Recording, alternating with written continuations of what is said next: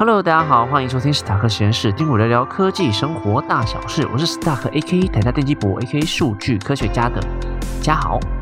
今天是我们的农历期间的特别节目，所以在这边祝大家兔年行大运，玉兔迎春，扬眉吐气，兔度高升，兔飞猛进。今天呢，我们一开始的时候，我想要来讲一点。二零二二年的回顾好了，经过了一年之后，不管你们有没有在听我的 podcast、看我的文章、关注我的 FBIG，在大家自己在二零二零年的时候，应该也是进步不少吧。所以我自己也回顾了一下我自己的频道，还有我整个在创作上的进程。我先从 podcast 频道开始讲好了。二零二二年的时候，一开始我跟嘴哥这边就尝试了布朗运动，因为我跟他其实都比较像是知识型的频道啊，因为我们就是要来讨论比较硬的主题开始。但是我们两个本来就是喜欢聊天的人，所以其实我们在二零二二年的时候有去做这个尝试，我们做了一个新的主题，叫做布朗运动，专门就是有点聊天性质的一个节目主题。布朗运动的意思呢，它就是取自于我们在物理界啊，构成物体的最小单位叫做原子嘛。那原子之间的随机碰撞就叫做布朗运动。我们也希望聊天这个东西，就像是不规则的碰撞一样，发散，而且跟讨论到社会议题上的不同主题上，我们都可以讨论下去。在这个期间，我们用布朗运动在两个人谈话啊，还有邀请一些来宾上面，诶，我都觉得是一个蛮不错的尝试，也很谢谢很多听众蛮喜欢我们两个直男在那边哈拉的。有时候很硬的主题，大家也可以听得下去。我也觉得很谢谢观众，观众非常了不起，好不好？那我自己的频道本来就是在讲科技跟投资方面的东西嘛，这两个大主题我自己是不会放掉啦。那我在二零二二年的时候也访谈了不少职业，像是医生啊、艺术系的学生，在买卖法拍屋的房产专员。数位货币的矿工、券商的员工、同人志的画家、律师、作家、音乐老师等等，那真的累积不少东西。最近这段时间呢，我会停一阵子访谈的主题。然后慢慢规划一下下一步的进程。我还是会不断的去思考，还有什么职业，还有科技影响到我们人类生活上的大小事，推荐给大家听听，好不好？我已经慢慢的规划出下一波访谈的主题跟职业了，只是目前还没有开始邀请。那有几个方向已经开始了，请大家再给多一点时间。在二零二二年的时候，也尝试了一个人出国，在没有旅伴的状况下冒险。整体来说，我觉得非常有趣。去，但是我觉得旅游这个东西还是有人陪比较好啦。讲是这样讲，但是我觉得一个人去旅行，规划整个东西也是一种尝试，我觉得很有趣。我在写文章的部分，是邀稿的平台呀，也更换了。像年初到大概七八月的时候，哎，还是到九月，我有点忘了，有七八个月的时间，我都是在写总体经济产业分析的部分。最近一两个月都是比较在写科技类型的部分。这两个不同的平台就刚好有切中我的主题嘛，那也就是希望可以用更多的方式带给大家互动一下。创业的部分，因为我们不是在主要讨论创业的频道，我是觉得有机会的话，在规划主题，或者是有哪个 podcaster 想要讨论这方面的东西，可以再讨论看看怎么 fit 啦。在短时间内不会在自己的频道上讨论自己创业的部分。未来二零二三的整个计划，我是希望能够再创造出更多东西，除了我自己在城市方面的一些线上课程之外。我希望能够把斯塔克实验室的一些东西，再朝各种不同的媒体方面去迈进。像 YouTube 一直都没有放上去，我是很希望使用插画的方式，简单的插图或者是怎么样，然后把我们的东西就是丢上去，有一个曝光度。二零二一年有做，二二年就整个荒废掉了。有机会的话，YouTube 平台这个部分不要放掉。最大的希望是我能够再朝着纸本作品可以再迈进一步。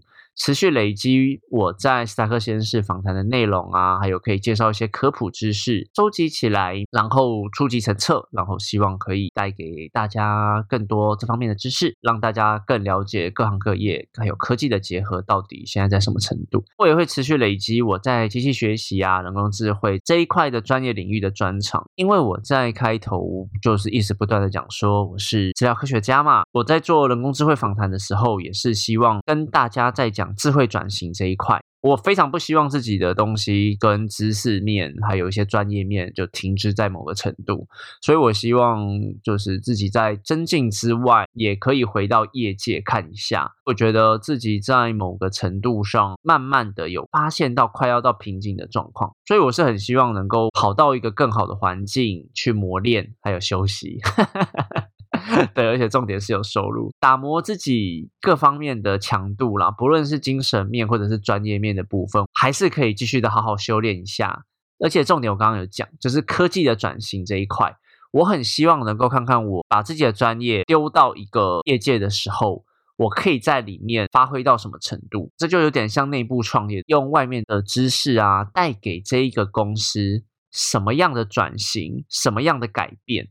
因为其实很多公司，大家就是扮演好自己工作上角色的内容，很多东西不一定会进步或去吸收，所以有的时候公司他们也是需要有很多外面的心血啊，或者是透过一些工作方的部分，让他们自己的员工可以在不断 update 自己的想法，或者是里面运作的模式。我不知道大家有没有听过，像 Google、Facebook 都有鼓励员工在里面创新。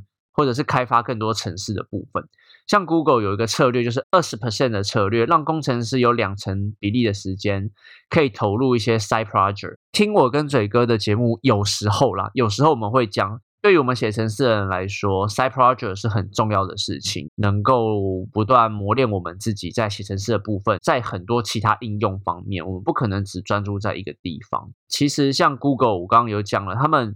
这个策略其实就帮助 Google 自己的产品开发出很多不一样的东西，像 Google Map、Google Calendar、Gmail，其实都是这些工程师用他们工作时间内的二十 percent 开发出来的一些小工具，然后大家再用 brainstorming 的方式，再把它变成 Google 上附加的工具。而且我现在的工作也是让我可以在这个公司里面，透过自己的专业开发各种不同的东西，去帮助工程师的效率可以更好，也是一个。产业转型里面的人做事更智慧化，觉得遇到的困难就是他妈的里面的人很多都很聪明。如果我开发出来的东西太笨，干他们可能就会觉得不屑用我的东西，所以这真的是一个挑战。在这边我中间的时候，我来插一下我前两个礼拜写的一些一周大事，好吧？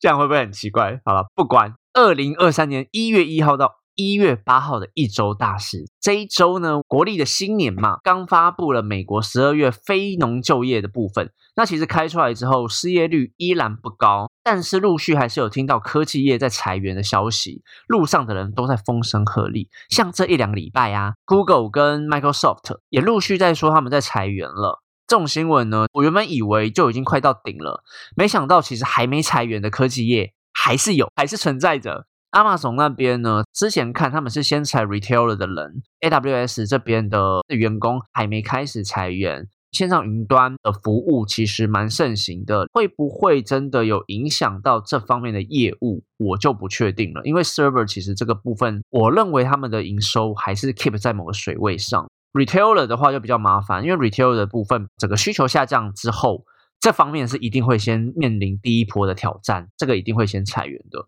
那么那一个礼拜的文章写的是，我认为最坏的时间已经差不多到顶了。过了两三个礼拜，我现在看的这个状况是不是真的到底，我不确定。但是它的确是在一个算蛮底部的地方了吧？可能不是在一个 local minima 的水位，所以你们要觉得说这个就是底部，我要逢低承接。逢低承接这个概念应该是 OK 的，但是。它是不是真正的底，我不晓得，因为很多金融分析师也觉得说，二零二三年其实就不是个好年，可能要到 Q 三或 Q 四的时候，经济才会好转。但我在那一个礼拜，我也开始写了，就是过年前嘛，以过去的统计数据来说，其实在那个时候开始承接的话，在短期一两个月内，我觉得机会蛮大的。我那时候接啦，所以现在看起来我的预测还是算蛮成功的。应该说前面做的功课看起来也还是没有脱离这个 pattern。那我那一周讲到另外一个部分是比较保护主义的事情，另外一个新闻就是。戴尔出来喊话说，他们希望在二零二四年停用中国的晶片跟供应链，希望把供应链整个南下走到越南啊、印度之类的。那可能大家对戴尔这个品牌并没有很熟悉。其实戴尔在全球的笔电市占率是第三名，有七点五 percent。他们的制作产能应该是蛮大的，所以他们如果要全部停掉的话，我认为他们对中国的冲击可能并不小，而且他们希望。不只是停用中国产的晶片，他们是希望把整个供应链不要用到中国的，对，那就是要反正就是阻止中国这边继续赚钱就对了啦。经济跟政治的确脱不了关系，但是他们是不是真的同调？他们可能还是会有很多。就是想要赚钱的公司，用透过不同的灰色地带的方法去继续赚中国的钱。毕竟大家也都知道，中国十四亿人口，虽然可能越来越少了，但他们就是一个很大的经济体，这没有办法，他们就是会花钱嘛。那那个礼拜另外一个很重磅的消息就是苹果跟立讯要签大单嘛，所以红海这一个唯一跟苹果有签高阶机种的供应链，是不是就被抢单了？那个时候就开始，红海的股价就一直跌嘛，一直跌，大家就觉得干是不是生意要被中国人抢走啦？看起来啦，Apple 想要走两边讨好的政策嘛，像 NVIDIA 也是，他们虽然也是说我们符合美国的经济制裁法案，就是制裁中国晶片、高阶晶片那个部分，但是他们其实会砍规则卖给中国，那是不是砍了规则卖给中国，他们就不能发展 AI 了？我就会觉得。不够彻底啊！如果你今天真的把它当成敌人的话，真的是要下手狠一点了。但这个又很麻烦，因为就断断人财路嘛。NVIDIA 股价已经跌成这样了，你还要它怎么样？真的是美国的企业有一些，我不敢说全部，有一些还是希望走那种两边讨好的政策。我既满足我美国这边的法律。我美国这边的禁令，那我也同时有可以使用他们比较低廉的人力成本啊，然后来制造产品，然后又可以卖到他们那边去。那我那一天，那我那一次写了一个很冷的冷笑话了，因为大家都知道苹果的执行长是库克嘛，我就写了一个冷笑话，是 Cook always can cook a delicious Apple product。库克的执行长永远可以煮出一道最棒的苹果产品。OK。好啦，那也看看说这两国的角力之后，在美国企业啊跟美国政府之后到底怎么样？那也希望台湾能够从中能够捞一些钱跟利益啦，那当然是最好的。等一下再讲另外一篇，那中间的时候可以讲一下说，不知道大家新年有没有出去玩？对，那我现在录音的时候是初二啊，就是可能新年才刚开始。大家可能就是走走村啊，在家附近走一走啊。那有些人会回老家，就会往南中南部跑。虽然有点塞车，不过还看蛮多人玩的蛮开心的。那聚餐的部分，大家都吃的很开心。那餐厅也看起来是订的不错。那有一些在国外的朋友听起来有点孤单，我就觉得你们如果有机会回台湾的话，可以再揪自己的家人朋友，好好的聚一聚。一个人在国外打拼、念书、工作都很辛苦，希望你们新年也能开心哦！Happy New Year，OK？这一集还有另外一个单元，就是新春无聊指南。我这边呢介绍几部动画，第一部是《钢弹水星的魔女》。钢弹真的很久没出了嘛，就已经六七年了嘛，我也忘了。这是第一部以女性为第一主角的设定。哎，讲一讲是不是有点？政治正确啊！最近看 Marvel，说每一部都是女生是怎样？G-Hawks，然后鹰眼的徒弟嘛，钢铁心，黑豹挂了，就让他妹妹继承，每一个都是女生是怎样？对，那这一部钢弹呢，它外表是非常轻松的，大家看前几集的时候，以为这流星花园啊有点搞笑，这一季最后的时候发现了一些反转，有点血腥味了啊！我原本想要爆雷的。这一部我是觉得，如果有在看《钢弹》的人，可以稍微看一下了。我是觉得还不错。第二个，我原本要介绍《蓝色监狱》，不过我觉得这一部其实有点吃电波。动画其实还原的不错，可是它的节奏感觉起来是没有漫画来的这么强。所以这一部如果有兴趣的人，我大概讲一下就可以过去了。这一部其实就是在讲说日本的足球联盟，因为都一直在世界杯止步于八强、十六强嘛，所以他们就是要培训最强的前锋出来，就把全国三百位十八岁以下的高中生前锋，把他们丢到一个训练所里面去进行训练跟淘汰赛。那最后只有一个人可以留到最后，练骨的概念，然后把它变成世界上最强的前锋。我原本在介绍这一部的时候，都是想介绍给腐女，因为他就是把三百个十八岁以下的男生，然后关在一个地方，让他们每天咳咳咳喝喝喝。好了，第三部我是想介绍一个我真的很喜欢的作品，是《给不灭的你》漫画的时候，我有点撑不住，因为其实前面有一点点闷，然后有在探讨一些人类生命存在意义的主题。那它之后其实有加入比较多少年漫画的主题性，让它整个在运作的时候会比较好看。但因为前面几集就是虽然很感人，那也蛮好看的，可是就是会比较沉重一点。所以其实原本我在看漫画的时候，前几集。我看完觉得还不错，可是就被我跳过了。直到最近动画的时候，我觉得哎，整个节奏啊，还有整个画风、光影、节奏面还算让我觉得不错。那撑过几集之后，后面其实我会觉得越来越好看了。对，但是有的时候就会觉得很虐。影集的部分，之前那个《经济之国二》嘛，就出来了，山下智久露屁屁，我就冲着山下智久把它看完了。那最近 Netflix 也没什么 Marvel 的新片，所以其实就最近比较少看 Netflix。我的新春无聊指南好像真的蛮无聊的，因为我都在看动画。如果大家动画有什么要交流的部分，可以再跟我聊聊。我要进入最后讲一下说一周大事的部分。一月八号到十四号，那刚好那一周是台积的法说会，看起来这一季台积电的财报还行，还不错。合并营收是六千两百五十五点三亿元，季增四十二点八 percent。那美股的盈余是十一点四一。季增七十八 percent，年增两 percent，毛利率六十二 percent。大家会说什么营收不等于获利？但目前真的看起来没什么问题。